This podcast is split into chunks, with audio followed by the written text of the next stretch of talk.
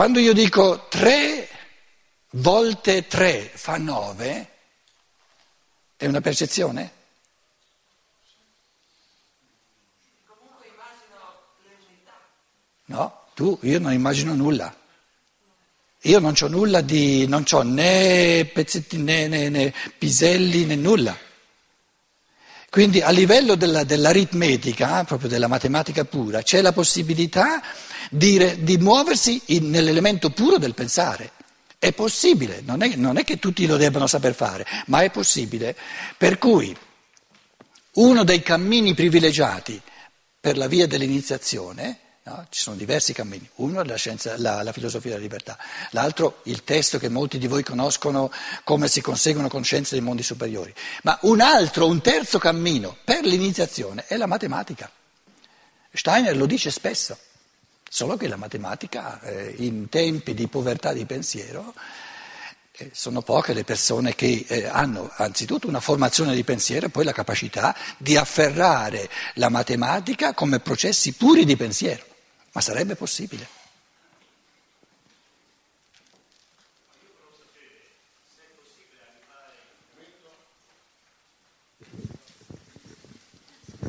Volevo sapere se era possibile arrivare alla, alla frase eh, gli angoli interni di una, di una divisione, di una minima possibilità di divisione dello spazio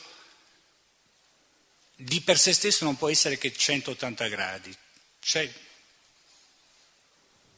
cioè senza... Lei ha fatto prima le parallele, ma non ci si potrebbe arrivare solamente con... Cioè, come, come lei ha detto, eh, il triangolo è eh, la più, più, più semplice possibilità di divisione di uno spazio. Agganciato a questo, non ci può essere che deve essere per forza 180 gradi? Adesso, se ti capisco bene, eh, tu mh, mm, fatti sentire, tu vorresti trascendere ancora un pezzettino evidenzi- questo evidenziamento di percezione e renderlo, esprimerlo a livello maggiormente di puro pensiero. Allora, un cerchio, quanti gradi sono?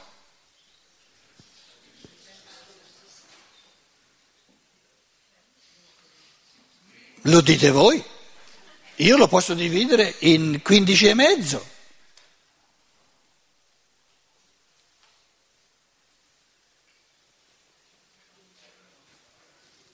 In quante unità? Perché è una, una linea. In quante unità si può dividere. I frammenti sono all'infinito. Lo dicevamo, quindi la percezione lo, lo può frantumare all'infinito. Quindi quanti tratti di spazio esistono potenzialmente? All'infinito. Ora, siccome restando a livello della percezione non si combina nulla, perché si è fuori dalla realtà, il pensare ha detto dai, dividiamolo in 360. Ma questo il pensare umano, è una convenzione umana, già risale dai babilonesi tra l'altro. I babilonesi hanno inventato questo sistema. E hanno detto 360 sono 12, 12 per 30. No? Quindi 12 c'è, hanno messo, se, se, loro avessero detto no, noi vogliamo mettere alla base della nostra matematica il sistema decimale, allora avrebbero detto lo dividiamo in 10. Perché l'hanno diviso in 12?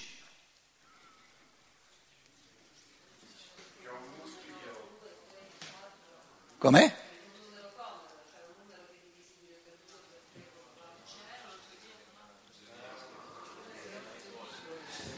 Sì, lo zodiaco, ma lo zodiaco sarebbe stato anche divisibile in, in 15, in 25, perché l'hanno diviso in 12?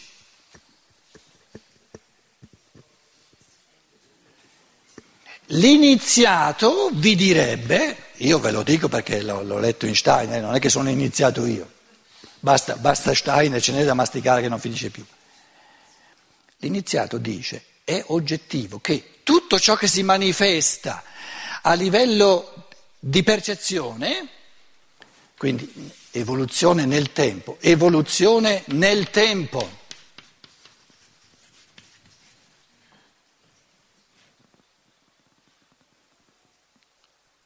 Il pensare lo afferra in modo più essenziale se lo divide in settenari, in sette. Ci mette un 4 nel mezzo, poi 3 si ripete a, livello, a un altro livello in 5, 3 e 5, il 2 si ripete a un altro livello superiore nel 6 e l'1, il 2, e l'1 si ripete a livello superiore nel 7. Arrivato a 7, finito il ciclo. Se no non è ben pensato.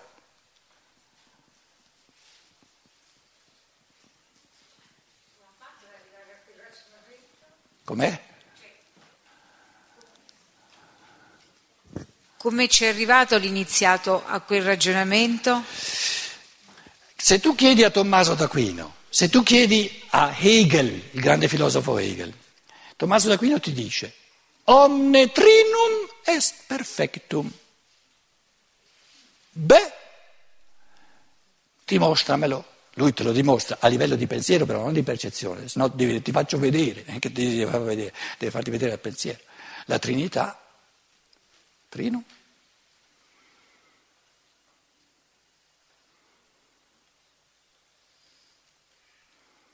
Non c'è nulla da percepire, c'è da pensare.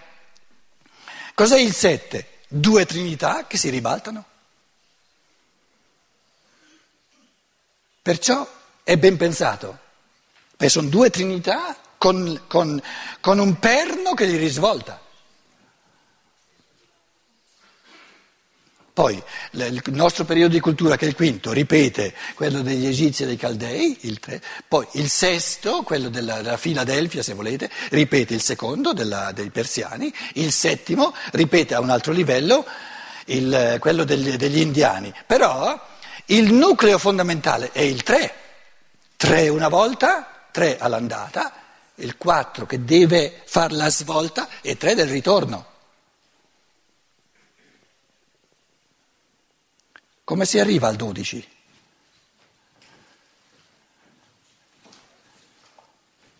Sto facendo processi di pensiero, eh? c'è soltanto da capire, da, soltanto da pensare, non c'è nulla da percepire.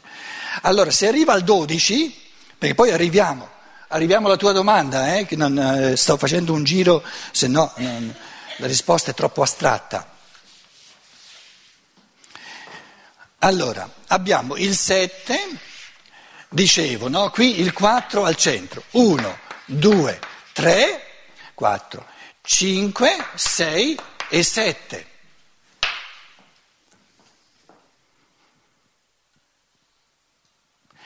Se c'è evoluzione nel tempo, l'evoluzione comporta il, diciamo, il, il, l'interazione tra forza e controforza. Perché senza forza e controforza non c'è evoluzione, è sempre lo stesso.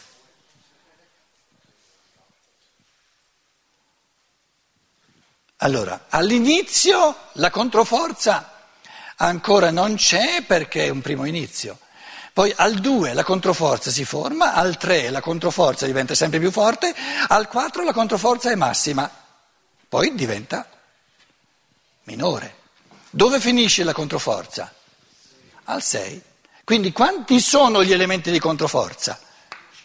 1, al 2 1, al 3 sono il secondo, al 4 è il terzo, al quinto è il 4 elemento di controforza e al sesto è il quinto. Ecco i 12.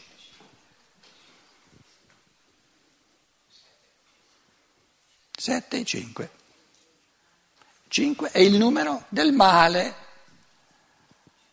delle controforze.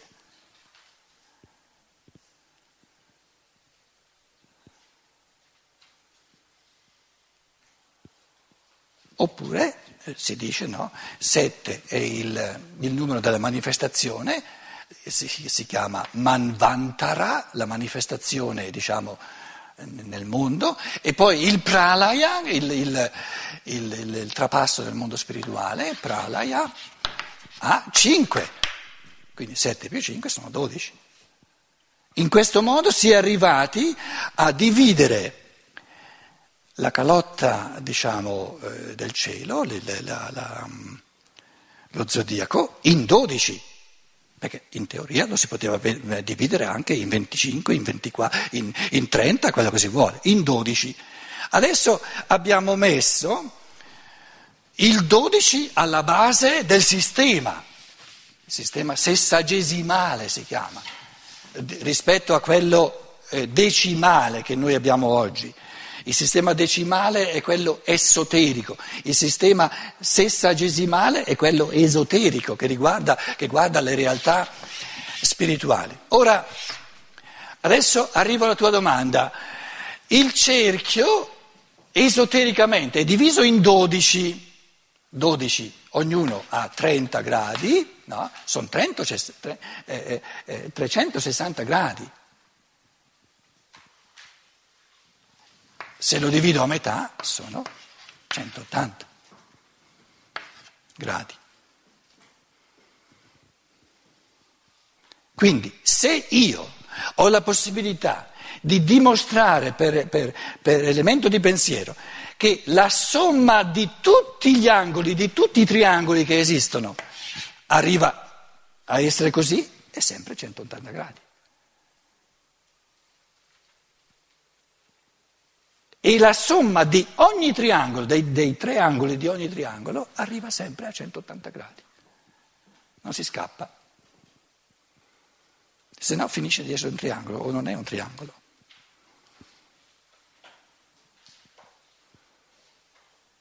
Quindi il triangolo fa, fa parte del concetto di, di triangolo che divide lo spazio a metà.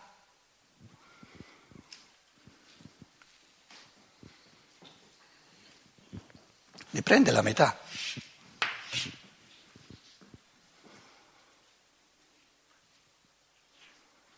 Quindi questi tre angoli, 1, 2 e 3, saranno necessariamente 180 gradi. Questo vale per tutti i triangoli.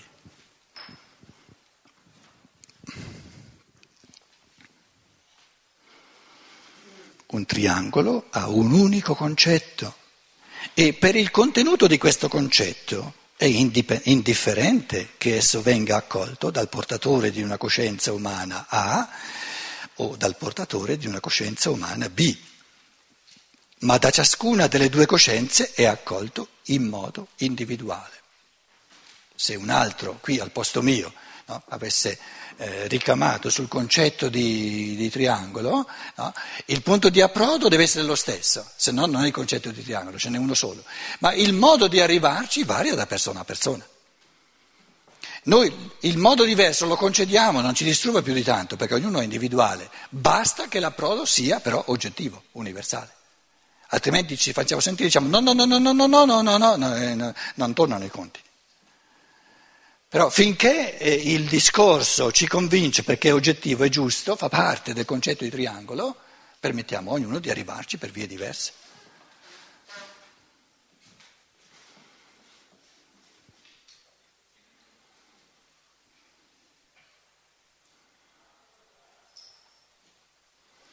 Perché lo chiamiamo triangolo e non trilatero?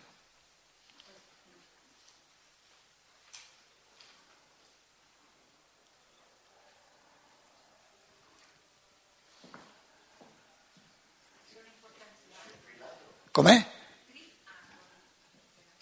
Perché vengono resi più importanti nel concetto, la parola è un concetto, no?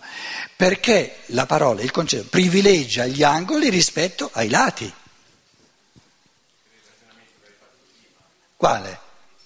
Eh, dagli il microfono, scusa, eh.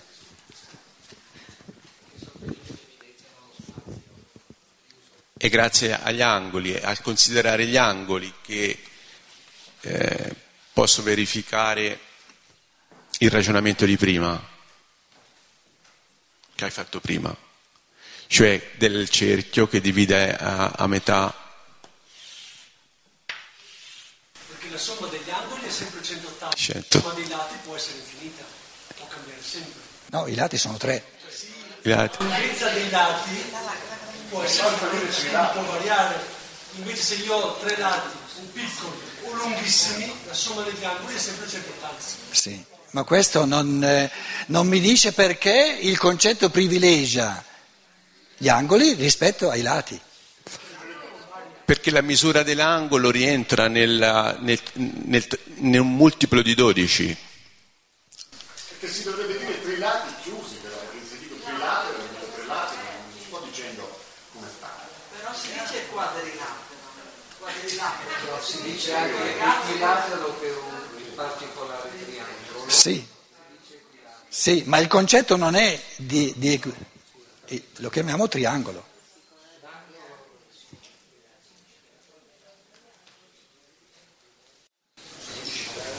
che dà un concetto stabile nel tempo. Allora, riempiamolo questo triangolo, finché è vuoto, è vuoto, non c'è realtà. no? Qui ci mettiamo un uomo o un, un- un angelo, qui, no? Uno. Qui ci mettiamo un altro essere, due, e qui ci mettiamo un altro essere, tre. Cosa occupano come realtà? Gli angoli o, o- o le linee? Gli angoli. Quindi gli angoli sono spazi vitali, le linee sono astrazioni di confine, quindi sono il confine, sono, è dove il triangolo termina. Ma dove il triangolo termina non mi dà la realtà del triangolo, questa è la realtà del triangolo. Quindi, quindi diciamo, diciamo, la spiritualità, la realtà spirituale che riempie questo angolo, che riempie questo angolo e che riempie questo angolo fino a incontrarsi, quella è la realtà. Quindi se, se guardo alla realtà spirituale, il pensiero va alla realtà spirituale, parlerò di triangolo, non di trilatero, perché è chiuso da tre lati, ma il contenuto sono gli angoli. Stiamo al triangolo. Dove finisce l'angolo?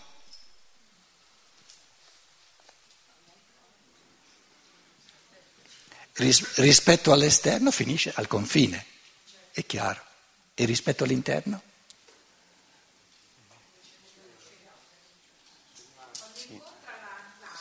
Si integra.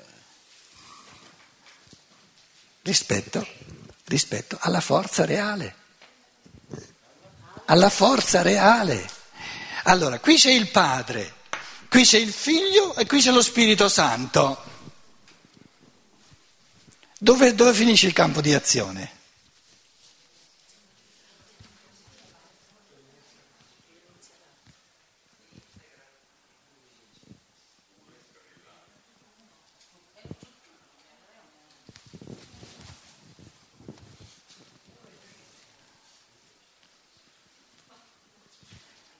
Allora, adesso vi rendete conto che a livello della percezione, la percezione fa cilecca, proprio non mi dice più nulla, devo salire al pensiero.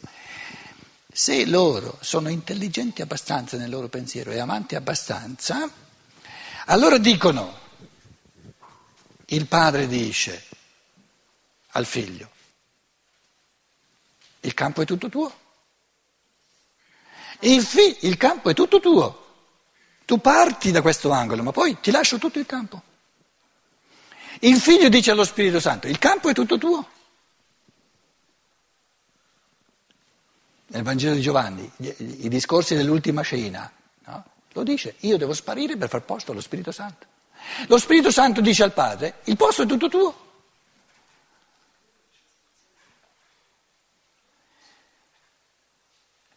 Amare vuol dire far posto all'altro, ma dargli tutto il posto. Allora, chi ama e fa posto all'altro perde il posto?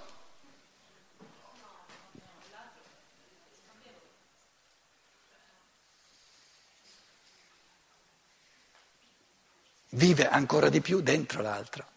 Quindi il padre che vive nel figlio si raddoppia. Si raddoppia se vogliamo restare nel quantitativo. Cosa sta succedendo in questo ragionamento? la percezione diventa assurda. Entriamo nell'elemento spirituale del pensare puro dove la logica del logos e la logica dell'amore è l'opposto della percezione. Sono, questi tre, sono tre o sono uno?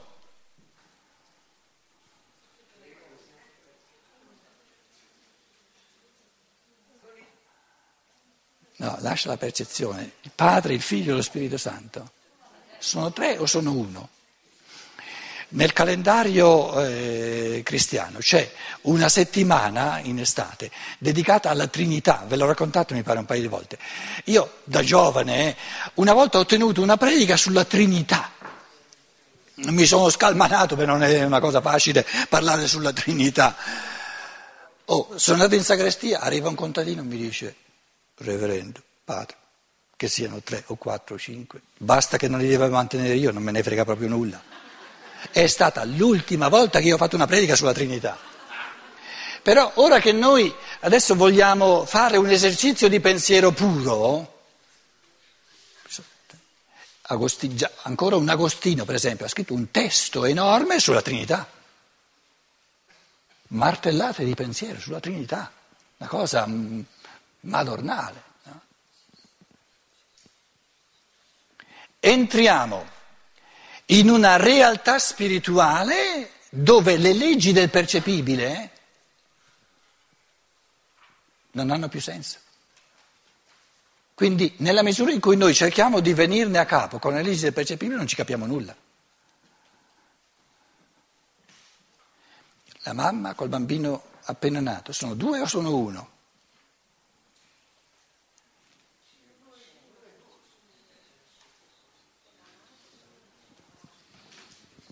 Sono due e sono uno, sono uno e sono due.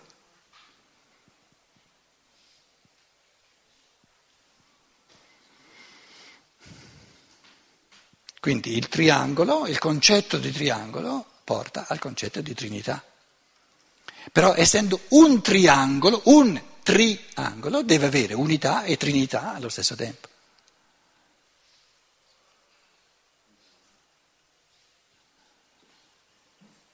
E il motivo per cui la realtà è strutturata sull'uno in quanto tre e sul tre in quanto uno si spiega dallo spirito divino, ma si spiega anche dalla dinamica, diciamo, dell'evoluzione nel tempo, dove c'è una prima trinità.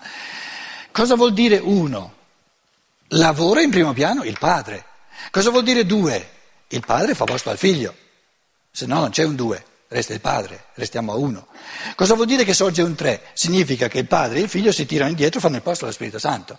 Adesso hanno, hanno lavorato tutti e tre. Allora dicono, adesso tutti e tre insieme facciamo un quattro, ribaltiamo il tutto, adesso partiamo da chi? A cinque. Com'è? Dal tre, quindi adesso tocca a te Spirito Santo, poi il figlio e poi il padre.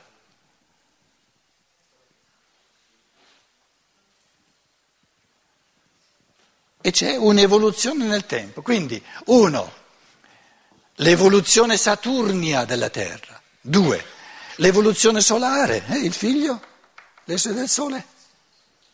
Perciò è l'evoluzione solare, la Terra-Sole. Poi la Terra-Luna, lo spirito è lunatico.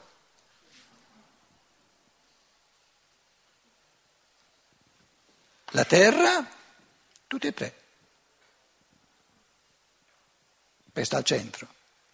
La coscienza è sempre al centro, l'uomo è sempre al centro dell'orizzonte e se si sposta lui si sposta l'orizzonte. Poi cinque, diciamo, una, una ripetizione a livello più alto di, di, di, del, dell'evoluzione della Luna, Terra-Luna, sei l'evoluzione Terra-Sole e sette l'evoluzione della Terra, di Saturno.